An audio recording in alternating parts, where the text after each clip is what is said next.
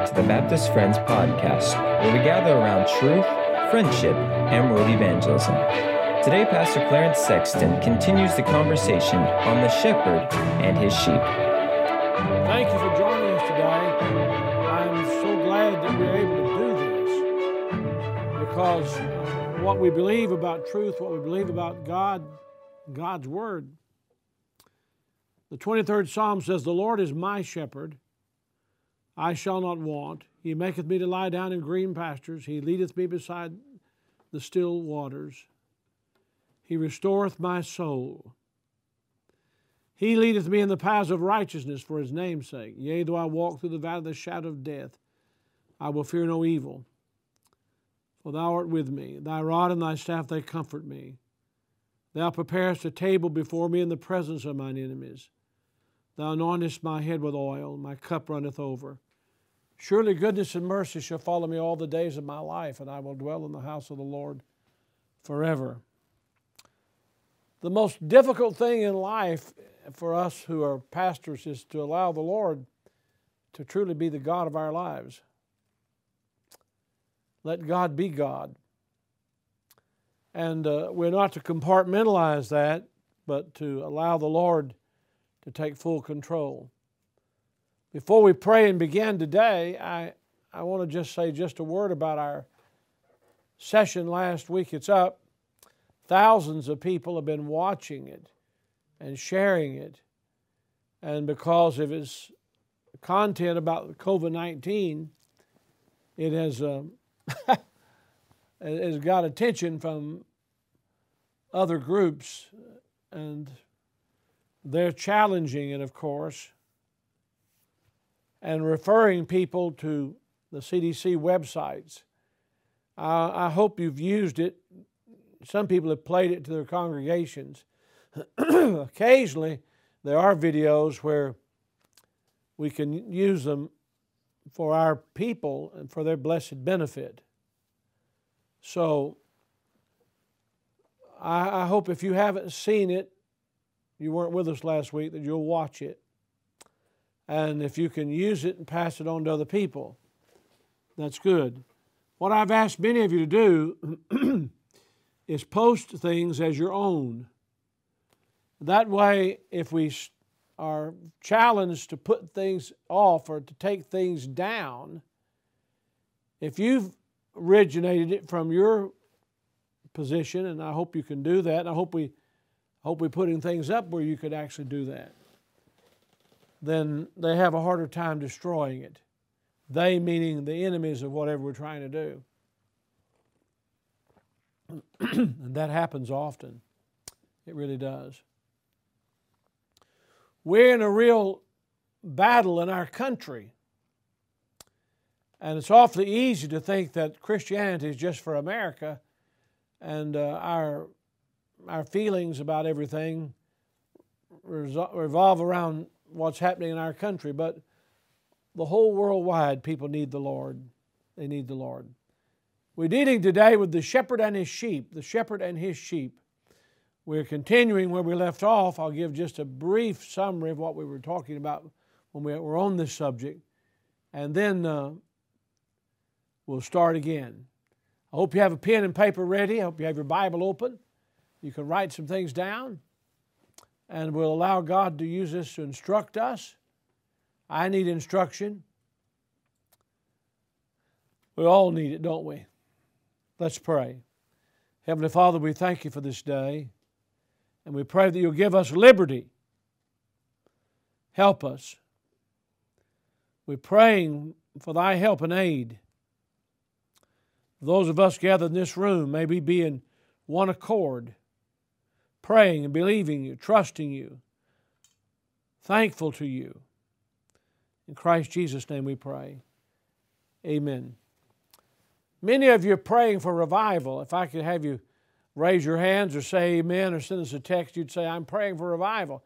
I want to just ask you why. Why would you pray for revival? Why do you think we need revival? Why, why revival?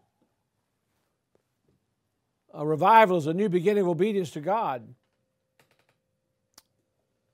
Our founding fathers, when founding this nation, uh, declared that we could not exist as a nation without virtue.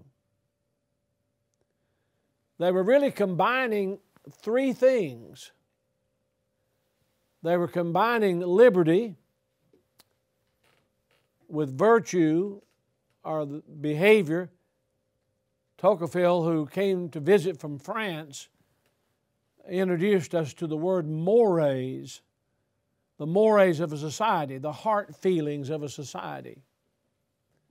And uh, what we don't want, what we don't want is to get stuck on something or someone who's not interested or distracted. Because my whole heart is given to this in such a way that I want you to understand.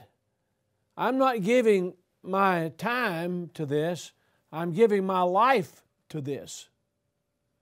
So that's what life is made of. Now, I just want to ask you again why, why do you want a revival? Why would you want a revival? Someone has said, and I think correctly, that there are three elements that we must have in our country. We recognize that God has given us liberty. That's the, that's the first freedom all of us have individual soul liberty. When you truly understand that, when you truly understand individual soul liberty, you know that we cannot be dictatorial. We can't force people to do things. You can't force anyone to be a Christian. You can't force anyone to live the Christian life.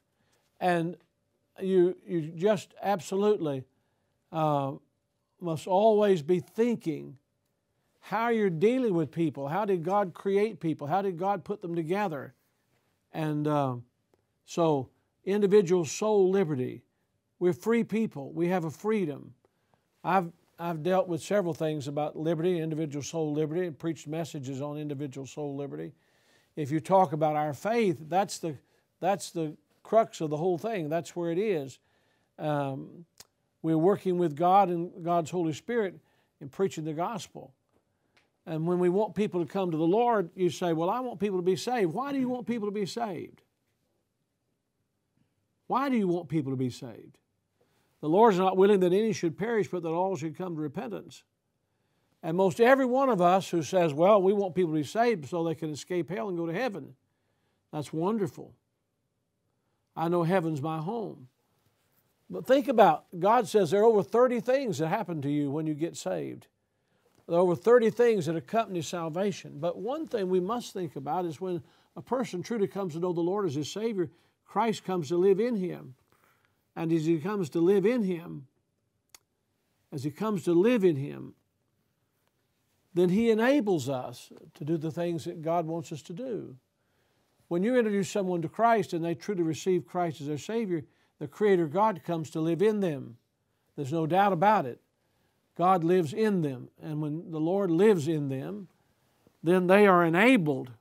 They're now enabled to live the Christian life. I'm thinking to someone, what are the great oughts, O U G H T S? What are the great oughts? What are the things we ought to do? What are they? When you say that a person is a Christian, there are things in God's Word that speak to the oughts, the things we ought to do. Sometimes pastors are foolish enough to get themselves in a position where they think they're on one side and the people are on the other side, and you've got to make them do what you think they ought to be doing. That's ridiculous. It's absolutely ridiculous.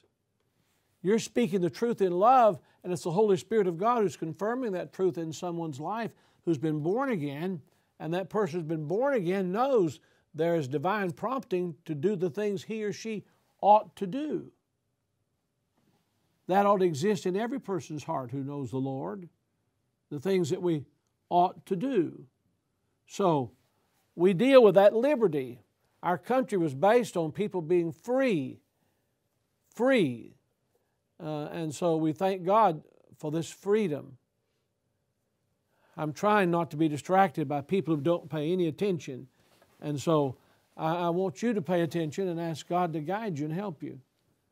Um, and so, what, what is this liberty that we have?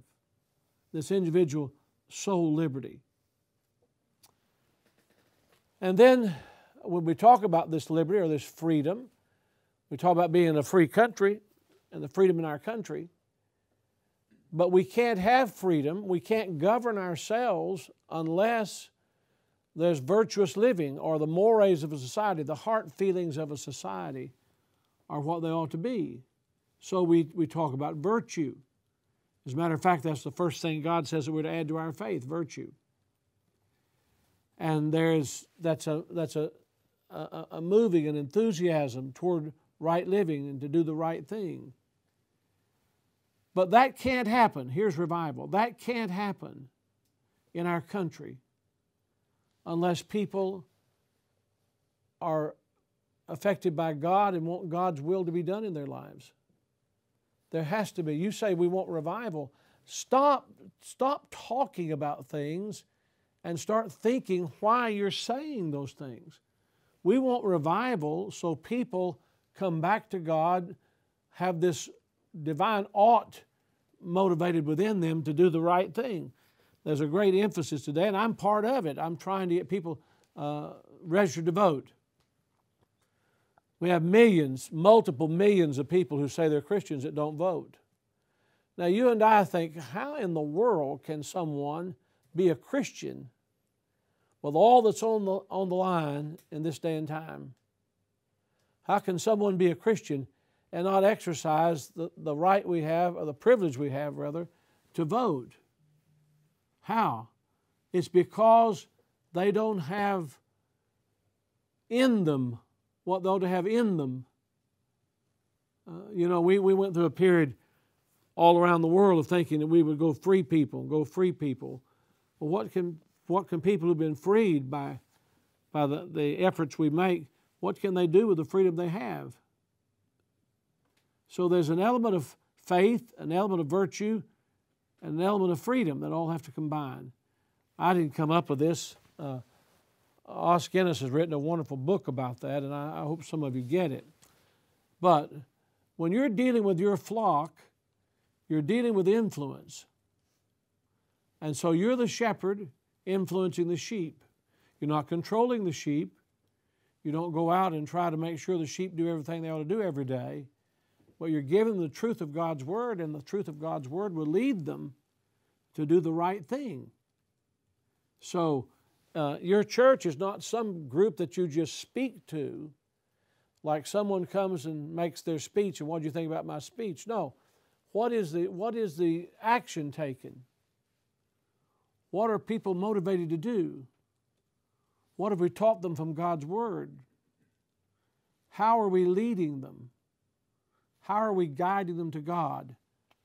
And so um, I'm, I'm making a case here, and if you haven't gotten it, I want to just spell it out for you. The greatest thing being done in the world is what you're doing as a pastor. There's no more powerful work than the work of shepherding people. Nothing. And there's no needier work that needs to be done in America than the work you're doing. Think of it this way you're influencing people who can influence people who can influence people who can influence people and get an element in our society that's absolutely essential. This country, this country won't do the right thing just because it's right to do it. They have to have a desire within them to want to do it. And that's, that's what the Holy Spirit does in a person's heart. And our founding fathers recognized that and they created a government. And the documents of our founding fathers that were placed in our hands, cherished by us, take for granted that people will have those three elements the element of freedom and of virtue, a way to live, heart feelings that guide them to right things. And that's impossible without faith. And so may God help us. You're at the heart of it. Your preaching is at the heart of it.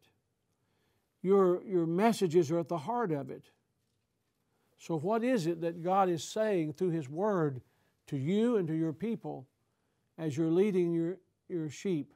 Uh, don't get the idea that we can just go through these things and say, the shepherd does this, the shepherd does this, the shepherd does this, and be done with it. Uh, I'm, I'm saying to you, we need to start asking lots of questions about why, not just how. I've said this so many times, I, I'm almost ashamed to say it again. I apologize for saying it again. But in our training institutions where we were training people in what were called theological institutions and Bible schools, up until maybe half a century ago, the emphasis was on theology uh, and what God said. And then it moved more to what was said about what God said. And then it became so philosophical that we talked about how to do things. It was nothing to find uh, young preachers and ministers being trained about how to build a church or how to enlarge a, Sunday school or that type of thing or 15 ways to make it bigger or all that kind of thing. Well, that's, that's all, that's all something that we've, we've lost ourselves in. Let me explain that to you when you have a theological training, when, you when you know the Word of God, and you're being trained in the Word of God, then you understand that our philosophy comes out of our theology. The Lord's the Alpha and Omega, the beginning and the end. And so we start with God. We begin with God. And we don't try to make everything fit with our picture or our description of God, what we're trying to do is let God speak for Himself and, and then apply God's Word to our lives. I think the, the bottom line is that a lot of people are being trained for the ministry now and how to do things, but don't truly know the Lord. And if you don't know God's Word, you don't know the Lord. If you don't know God's Word, you don't know God. And so we get into routines and religious endeavors. That's why it's so easy to substitute activity for spirituality. Our being is more important than our doing. And teaching people that their being is more important than their doing because if they are the right people, they will do the right thing. So I, I want to give this caution before we continue on leading the sheep. You're not guiding the sheep to yourself, you're guiding the sheep to God and to God's Word. So important. So, with these meditations on the shepherd and his sheep, that's where we started. And I gave you a number of them. The shepherd is an abomination to the world. That's where we start in the Word of God in Genesis chapter 46 and verse 34.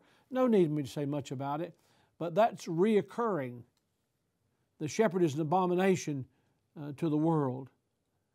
So you, you think if I can get the world's approval or get in good with the politicians or get the favor of those kind of people. No, no, no. It's up to God to do that, not for you. It doesn't mean you need to be mean as a junkyard dog and hateful to everybody.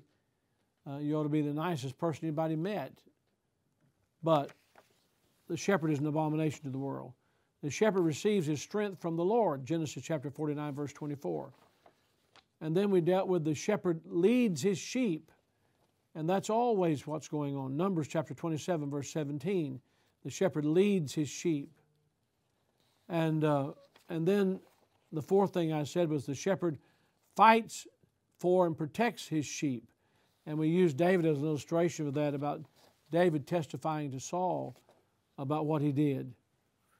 And then the shepherd keeps the sheep from being scattered. Uh, I want you to look at 1 Kings chapter 22 and verse 17. The Bible says, And he said, I saw all Israel scattered upon the hills as sheep that have not a shepherd. And the Lord said, These have no master. Let them return every man to his house in peace. The sheep were scattered. I'm going to tell you something strange. You may not agree with it. It's okay. We can disagree and still be friends. But I have many people who refer to me as their pastor who are not members of our church. Now, that's not the way I I, I want it best. The best is I'm, I'm leading people who've been saved, follow the Lord in believers' baptism, have identified with the death, burial, and resurrection of Christ publicly and obeyed Christ in believers' baptism and voluntarily make themselves members of, they, they present themselves as members of the Temple Baptist Church. But because of meetings we have and places I preach and gatherings we conduct, I have lots of people who have no pastor who called me their pastor. Um, our former mayor of our city was not a member of our church, but he called me as pastor. And when he had things to counsel about or talk with or questions he had, he, he would call me and I'd call and talk to him. And he's a dear friend. There are other people in political life who have referred to me as their pastor. And so you have an opportunity as a shepherd to shepherd beyond your, your flock that's gathered on the Lord's day. And what you say is important. And so, as the shepherd deals with his sheep, let's write down on these daily things. Day number five, the shepherd keeps his sheep from being scattered. People need what you have to say if what you have to say is from the Lord's Word. And so God guide us. Number six, the shepherd leads the sheep into rest. I want you to notice Psalm 23, verse 2. He maketh me to lie down in green pastures. He leadeth me beside still waters. This is about rest.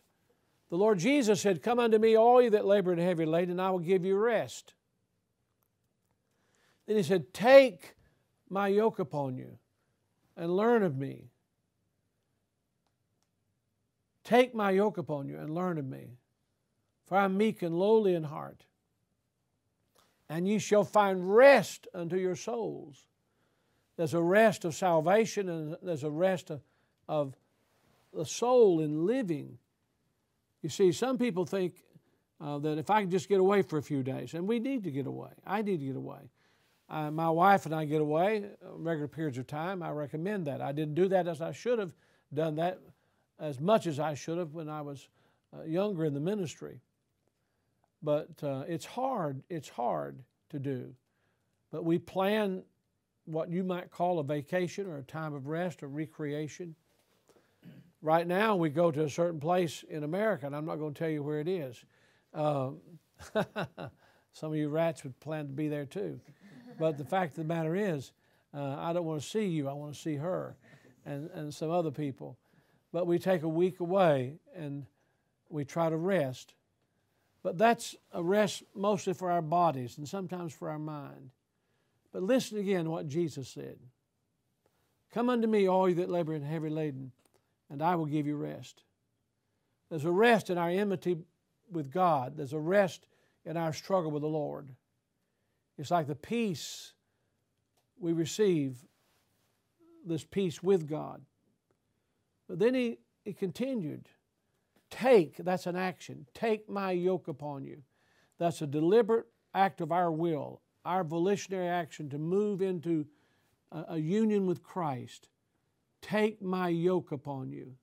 Many pastors are trying to, to pastor uh, the sheep without having taken the Lord's yoke. Many Christians are trying to live the Christian life without taking the Lord's yoke. Take my yoke upon you. It's His yoke. Take my yoke upon you. That requires dying to self, taking our yoke upon, and, and learn from Him. What do we learn from Jesus? We learn that He's meek, that He's lowly in heart, and then He provides for us something we can't provide for ourselves. He gives us rest for our souls. Now, there's a certain comfort in your people by knowing that you're doing the right thing, you're in the right place, you're speaking the right word. But you can't give your people that rest. Only God can give it to them. So you're guiding your sheep to the Lord and helping them to find the rest that they can find only in Him and they must also take his yoke upon them. And they must learn of him. And they'll learn about him that he's meek and lowly in heart. and they'll begin to find rest for their souls. I don't think this is a retreat. You know, we have retreats, we have pastors' retreats, we have lots of retreats, we have student retreats for the Crown College. I have retreats for myself. But sometimes we need to discover, maybe now, that the, there's rest in the work. While we're working, there's rest. By giving things to God, trusting the Lord, believing God. Uh, I see Dan Knickerbocker with us today. Dan and I have worked together and do a lot of things. And uh, I remember often when we were struggling with some things, I'd say, Dan, don't worry about anything. Just don't worry about it. Don't worry about anything. You know, we have more irons in the fire than we've got hands to handle them. But God's in control. And we have to find that God is in control. And you can, you can wrestle about your own life or your children or your home or your family or church. If I begin to just dwell on how many things we need, how much money we need, how many, laborers we need, I can be overwhelmed. You see, there's something, I remember reading, I recommend this biography to you, Up from Slavery. Uh, I wish you'd read that, Up from Slavery. And Booker T. Washington's life story, his autobiography. Just a, it's just a small book, but and you can get it for a dollar somewhere. Up from slavery. Read it and how God used him. He died when he was 57 years old of a stroke. He tar- started Tuskegee Institute. We need we need 100 Booker T. Washington. Well, we just need one Booker T. Washington today to speak to, to the black people. And uh, God help us. But that, that, that, that life of Booker T. Washington spoke to me that a man would take upon him all that pressure, all that responsibility, and have all that crushing down upon him. and apart from the Lord giving him rest and him seeing that he was doing this for God, having taken the Lord's yoke upon him and learning of Christ. You see, when you learn that Christ is meek and lowly in heart, you'll stop trying to force your way through life. I know a lot of good men, nice guys, some of them are my friends, who, who just try to fight their way through everything. I mean, they it's root hog or die, you know, kill or be killed. Um, they're running the rat race and they're some of the biggest rats. But if you went home with them into their home and talked with their home in their home with their family, they're not happy. The wives aren't happy. I have a pastor friend now, who's been in the ministry for 30 years. His wife came home one day and he said, I'm finished. She said to him, I'm finished. I've been married to you all these years and you've never been happy one day. Not one day have you ever been happy and I'm finished with this life. And she left him. She left him. You see, you and I must take his yoke and we must learn of him and find that he is meek and lowly in heart. And we must find rest for our souls. We talk about our salvation. We've been forgiven of our sin and our record, his record is on our account. But what about the soul rest we need? And that's what the shepherd does. He leads his sheep to rest. And they'll find that rest only in the Lord. And then on day seven, the shepherd calms the fears of the sheep.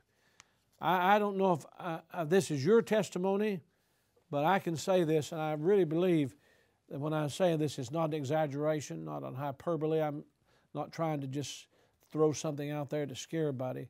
I've never seen as much fear in people's lives as I see today. Never. You know, the book of Hebrews tells us that Jesus Christ came to defeat the devil, and he did. Well, how did he defeat the devil? He died. He had to die to take care of our death. And he said, I've defeated the one who follows you around all of your life and, and hangs over your head the dread and fear of death. Well, that's conquered. That's all finished. He said, I have the keys to death, hell, and the grave. That's all finished. And so the shepherd takes care of those fears. Psalm 23, verse 4 Yea, though I walk through the valley of the shadow of death, I will fear no evil. I will fear no evil, for thou art with me. Thy rod and thy staff, they comfort me. There's one great fear that relieves us from all lesser fears. Write that down somewhere and quote it to your people and then explain it to them. I think that should be at least in my little book, The Pastor Said. If you don't have The Pastor Said, uh, just stop right where you are now, send me an email and say, Send me your book, The Pastor Said. It's a, a book of expressions that I've given over 50 years. I'll send it to you absolutely free, and you can share them with other people. But there's one great fear that relieves us of all lesser fears, and it is the fear of God. And I'm a fearful person. I'm sorry to admit it to you. And the older I get, it seems like the more fears I have. I wasn't afraid of heights years ago. Man, you know, when I was a boy, what we did, we climbed the biggest tree in the neighborhood. We went to neighborhoods to find bigger trees. We used to go out and prowl around other neighborhoods to find a tall tree. And then we'd challenge one another like little idiots do when they're young. And we'd say, I bet you can't get to, and we went to the top of the tree to the last fork in the tree. No matter how far it was, you couldn't conquer that tree till you got to that last highest fork in the tree. I remember falling out of one of them one time and knocked me out. And uh, they thought I was dead. They ran to get my mother. That's how scared they were.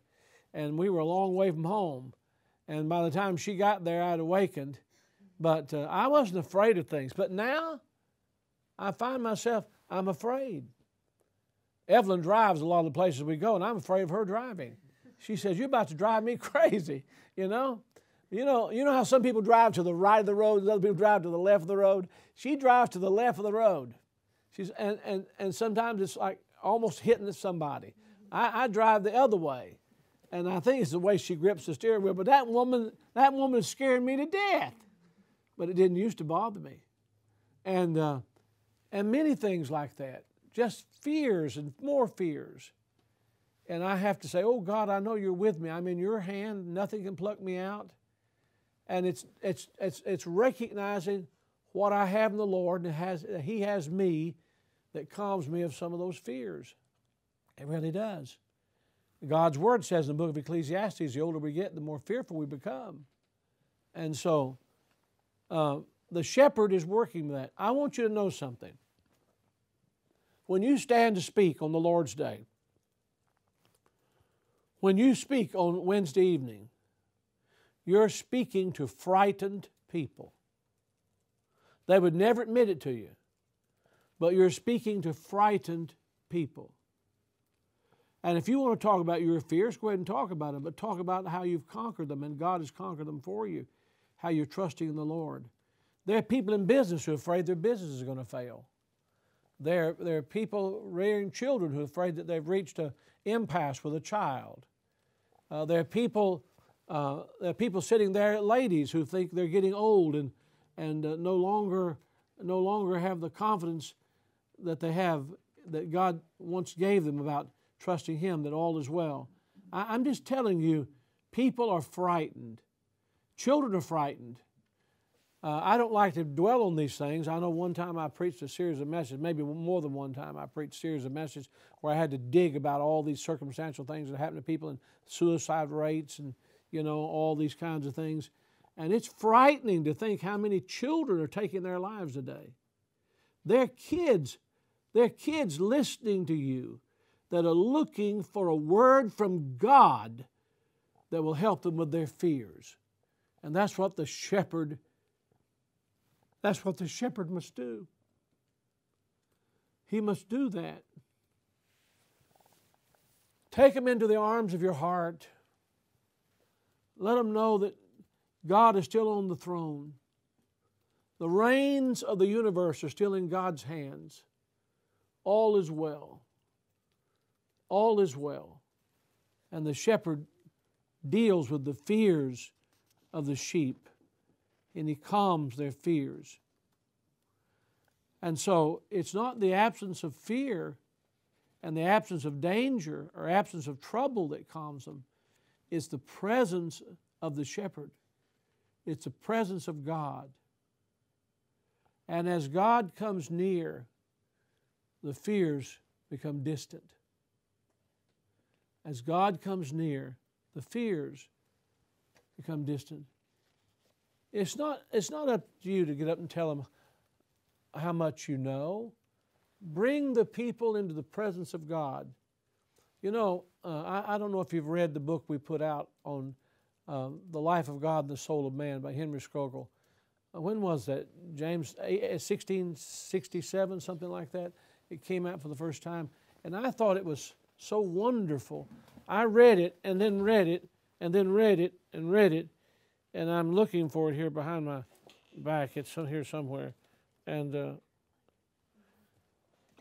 but anyway, the, uh, yeah, I read this. You know, I read this about five times the first time I read it because I, I knew it, it was slow for me and I was trying to soak it all in.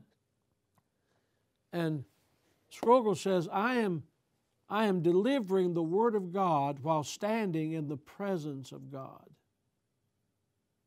Think of it. We get so nervous and upset sometimes, so fearful that we are preaching to people, wondering if they're going to accept it or whatever.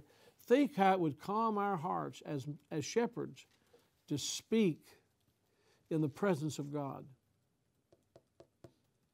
If you don't have the book, The Life of God and the Soul of Man, I'm going to charge you a thousand dollars for it, but you can ask. I'm just kidding about the thousand.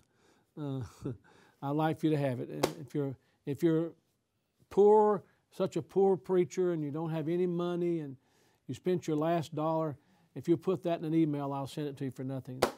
But it, it costs what? What does it cost? Nine ninety five. Maybe you can steal nine dollars and ninety five cents and send it to me. But I want you to read this book, The Life of God and the Soul, Soul of Man. It's everything about the fact that God is enough. Look, a mighty revival is coming. The revival is the necessary ingredient that freedom must be joined with. Because the revival and the nearness to God will bring the virtue to life, the kind of heart feelings to life that are required in a, in a self governing country like we have. That's why we have to have the revival, the revival that brings God near. And so, get near God so you can help bring God near other people. The shepherd, the shepherd relieves the fear. The shepherd guides the flock. He guides the flock. Psalm 78, verse 52. But made his own people to go forth like sheep and guided them in the wilderness like a flock. That's what God says about Moses and his time, that he guided his people like a flock. God guides us like a flock.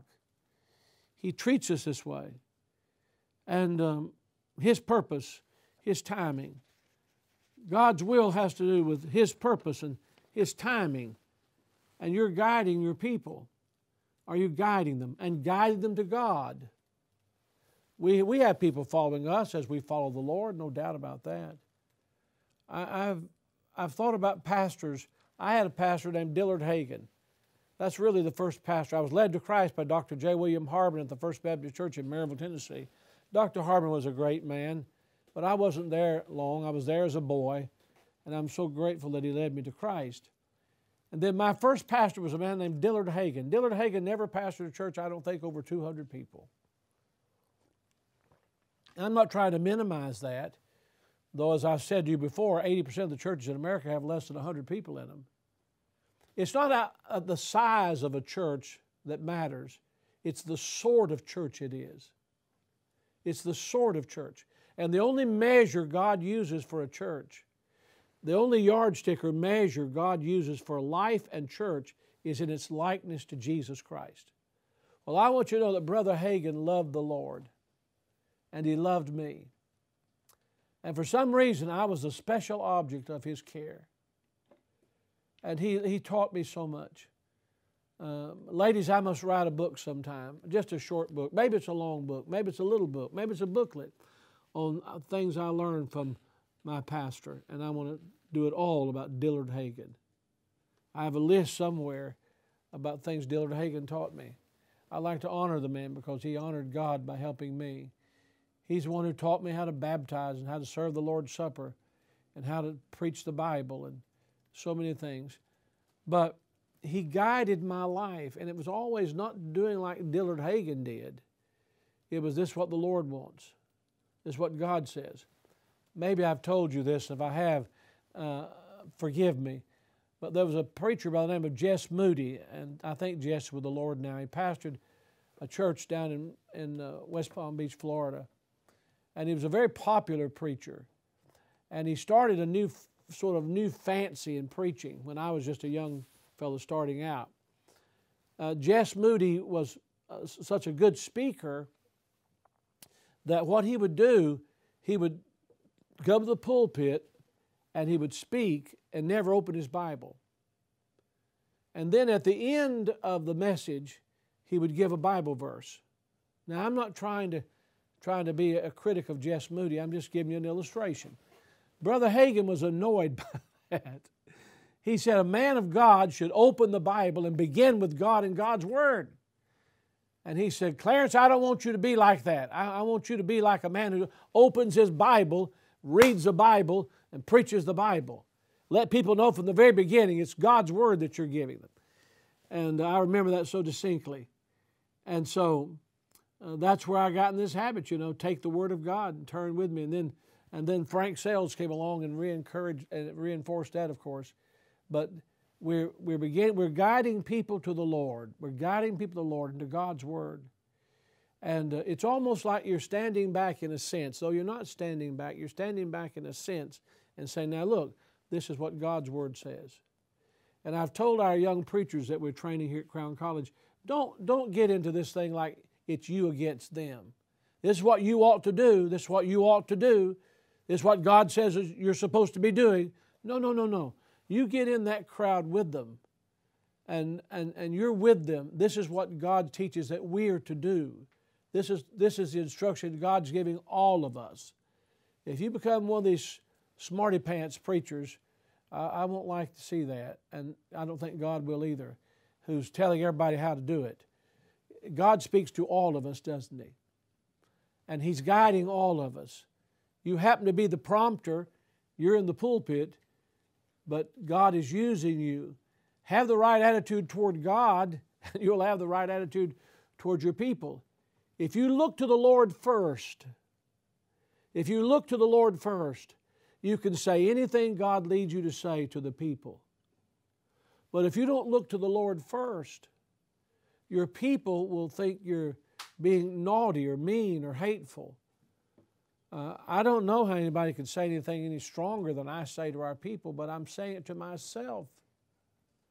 And this is what God says to us about what we're to do. But look to the Lord and I think try to have His heart speaking to the people. And then on day nine, I have down here the shepherd knows the state of his flock. Now remember, these are all verses through the Bible about shepherding. In Psalm 27, verse 23, the shepherd knows the state of his flock. Be thou diligent to know the state of thy flock, and look well to thy herds. Notice the little word diligent, diligent. In other words, as a shepherd, God says, make the flock your business. Make God your business and the flock He's given you your business. You're diligent about it. I remember reading in W.B. Riley's uh, set of books. Dr. Roberson's favorite books were the commentaries by W.B. Riley. And it wasn't his Bible preaching. Dr. Roberson just loved the illustrations Riley used. Riley, years ago, was a pastor of the First Baptist Church in Minneapolis, Minnesota, which is a church that is no more. That reminds me, Dr. Roberson sitting with me one time across his desk at Highland Park and said, Someday, Clarence, what we've done here will be the platform on which every, else, oh, every other thing can be done or it'll be all that's ever been done. And he was trying to tell me, I want you to see this as the, the, the platform we've built, the foundation we built on which someone like you could go forward with it. But he said, someday the Highland Park Baptist Church may be no more. And you know what I said to him? I said, Now, Dr. Roberson, forgive me for saying that, but I don't, I don't think you're right. I'm sorry, I don't think you're right. And he began to say to me, First Baptist Church in Minneapolis is no more. The First Baptist Church in Fort Worth, though there's a building out called something else down in Fort Worth, he said is no more. He says so many of the great churches, uh, Beecham Vicks Church in Detroit is no more. He said, yes, it's possible that the Highland Park Baptist Church, and we were averaging over 9,000 in Sunday school at the time, could be no more. And by the way, today, it is no more. It is no more. Think of that. And uh, W.B. Riley said to illustrate diligence, he used the illustration of a, a shoe shine boy in days of old, shining shoes and wouldn't look up. He, would, he only looked at the shoe. He wouldn't look up. He was shining the shoe. And he wouldn't look up. He was shining and wouldn't look up. And uh, Dr. Riley said that's the best illustration of diligence he'd ever seen. That he was so given to shining the shoes, nothing else got his attention. And I believe the shepherd, I want you to know something. I don't care where your church is or where, where the building's located or how many people are there. That's not important. You ought to think it's the greatest place on earth because the Lord assigned it to you. God gave you that.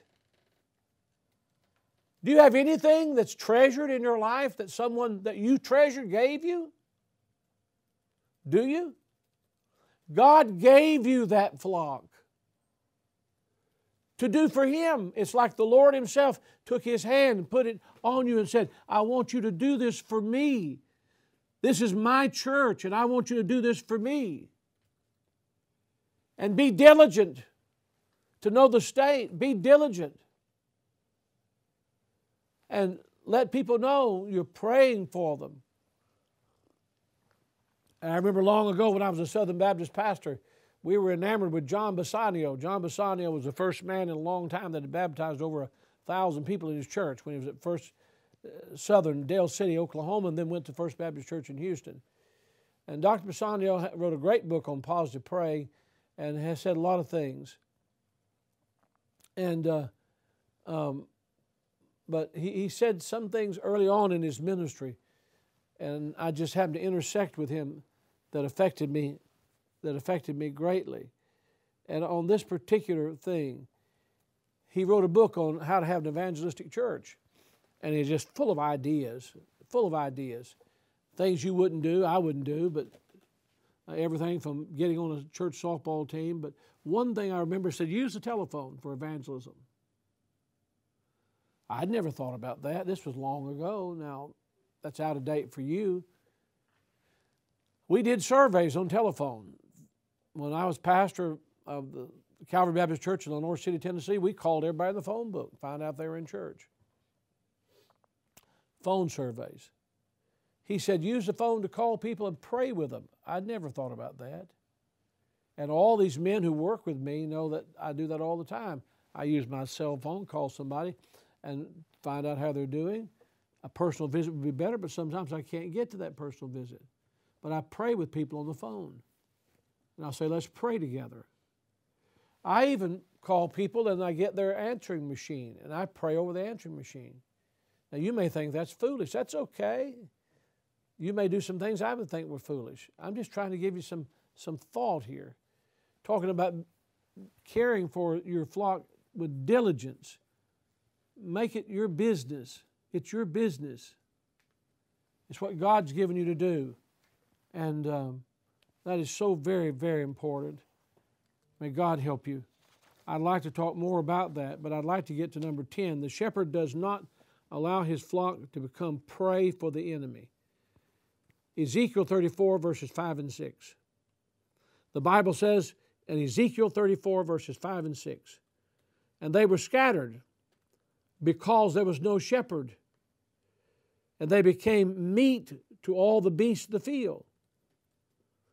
When they were scattered, my sheep wandered through all the mountains and upon every high hill. Yea, my flock was scattered upon all the face of the earth, and none did search or seek after them.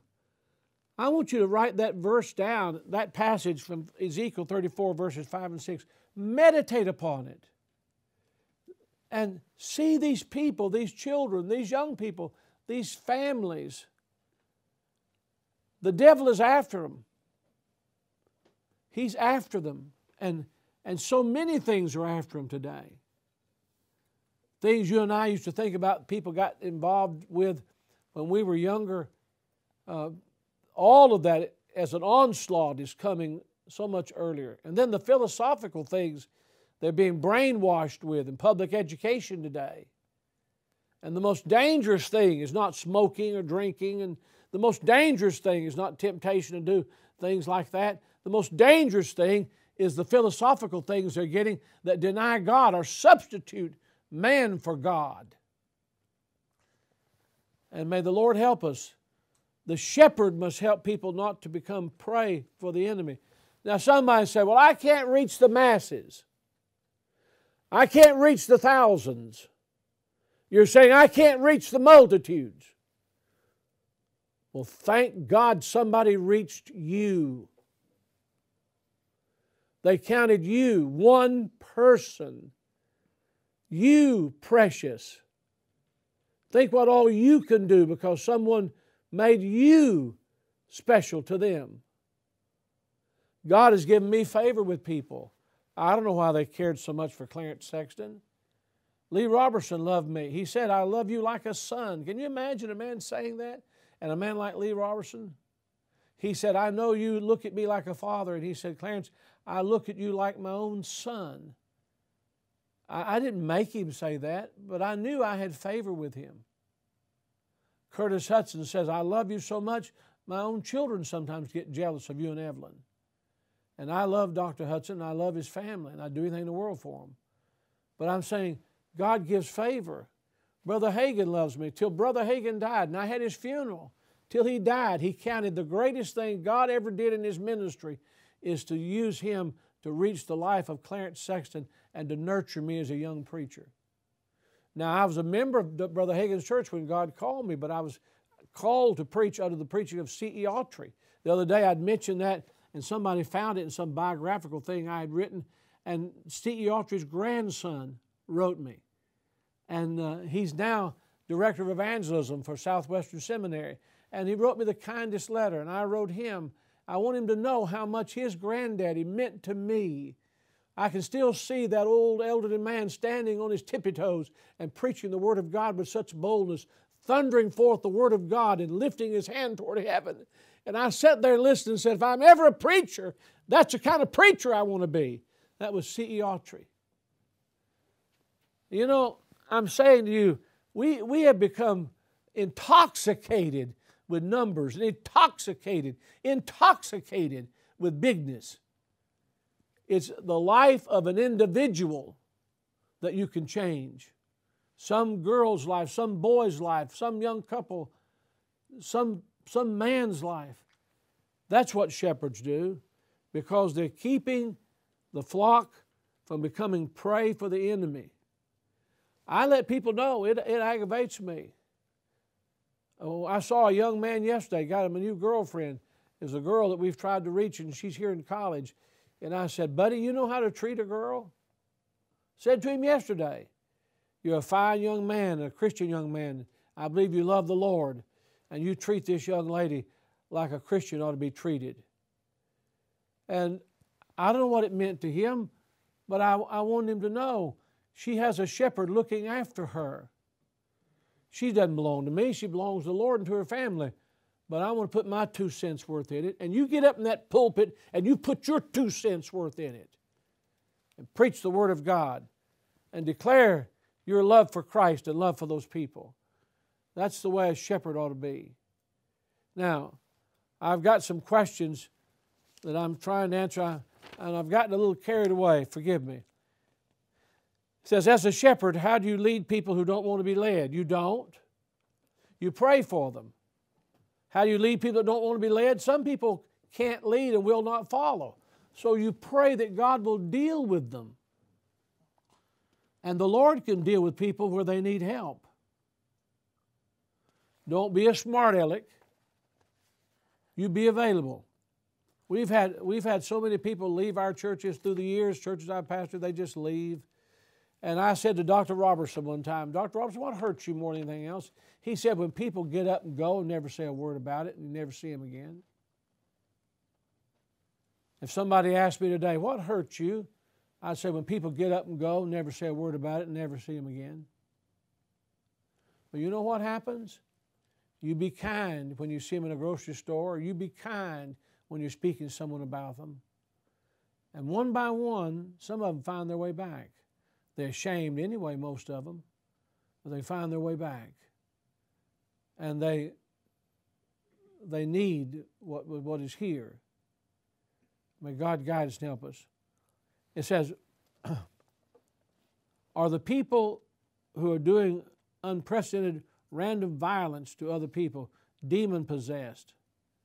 They don't seem normal. Well, I believe there's a real devil, but I don't want to. I don't want to. I don't want to just say that's. I think the devil's behind all of that, but the flesh is capable of any anything you ever imagine.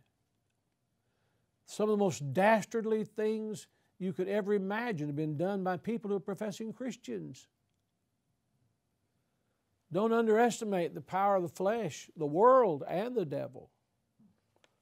And you're, you're helping people. The only way for the victory is in the Spirit of God. It says, Do you have any suggestion for post COVID regulations in the church? I think it's going to get worse. It's going to get worse. Look, let's, let's talk about it like Christians. What you're doing is one of the essential pillars of our world, of our country. You're helping people recognize God in their lives. You're helping them to nurture that, that, that ought that's in us. We ought to do the right thing. We ought to be law abiding. We ought to treat people a certain way. You're helping people with that. No wonder you're under attack. No wonder you are. The Bible says the end times are as in the days of Noah. What do you think that means? Well, I want you to know something. I've never considered myself to be a prophecy preacher. The position I hold about the second coming of Christ is well known to people. I'm a pre tribulation premillennialist. I believe in the literal reign of Christ on the earth someday. He'll sit on the throne of his father David. The only throne David ever had was an earthly throne. But I get along with people who don't believe that. I get along with people who have a different view of eschatology than I do. But uh, I, I, I do believe that God's revealing some things to us about the spirit of Antichrist at work in the world today. And this fear that has gripped us is, in my thinking, certainly a part of the spirit of Antichrist. There's a question here about what's happening to some churches in California well, we need to pray. We need to pray for them and encourage them. Uh, I don't know how God can use it for good, but I know God can use it for good. And we're trying to pray for those people. Uh, I'm praying for all of them, but many of them are my close, close friends. And I'm asking God to give them wisdom. I'm standing with them. I've sent information to them. And, uh, but I think that kind of thing it may be in California today and other places, but it's coming to all of us eventually. It's coming to all of us. There's an intense building of hatred toward God.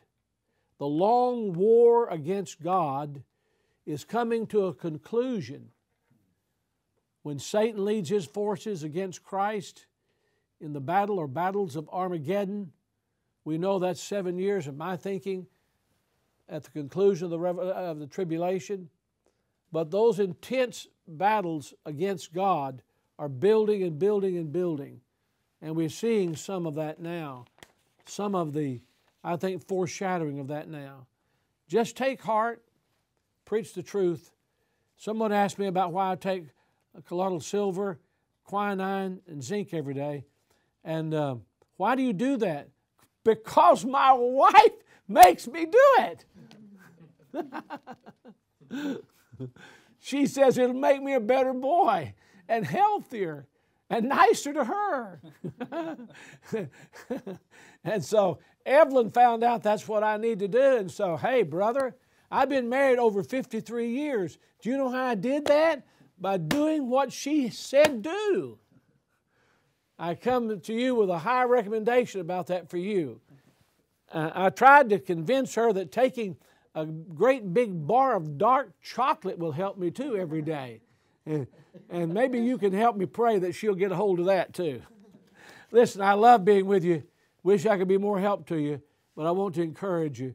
Let's fight the good fight and be the shepherds God wants us to be. This is our moment, and it is such a moment like no other in the history of our country. What you're doing has always been important, but never more important than this moment you're doing it now. May God bless you. Let's pray for one another. Amen. Brother Dan Knickerbocker, we're going to turn you on there so you can lead us in prayer and ask God to move mightily. I hope your evangelistic work is going good. I don't know where you preach. We got to get you back here to preach. One of the greatest men's revival meetings we ever had was the meeting you preached, Dan. And uh, I want to thank you for it. I hope your book is going well. Can you lead us in prayer? I would love to. Thank you. God bless you. Our Heavenly Father, we thank you for Pastor Sexton's wisdom that you've given to him. What an encouragement as shepherds uh, over the flock that you have put us with. From everyone that's, whether they're missionary, evangelist, pastor, oh God, use us mightily for your glory and honor.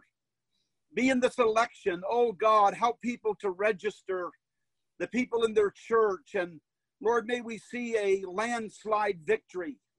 God, we are trusting you and you alone. We know, God, that we are incapable of turning the hearts of the people toward you. You must do it. And we thank you that you are able to do exceeding abundantly above all that we could ask or think. Continue to use this great ministry in this Zoom call. Continue to bless Pastor Sexton. Give him health and strength. And continue to bless Temple Baptist Church and Crown College, we pray. In Christ's name, amen. Amen. Thank you, fellas. God bless you. Love you. Thank you for joining us for this episode of the Baptist Friends Podcast. Never miss an episode by subscribing today. And join us next time as we continue to gather around truth, friendship, and world evangelism.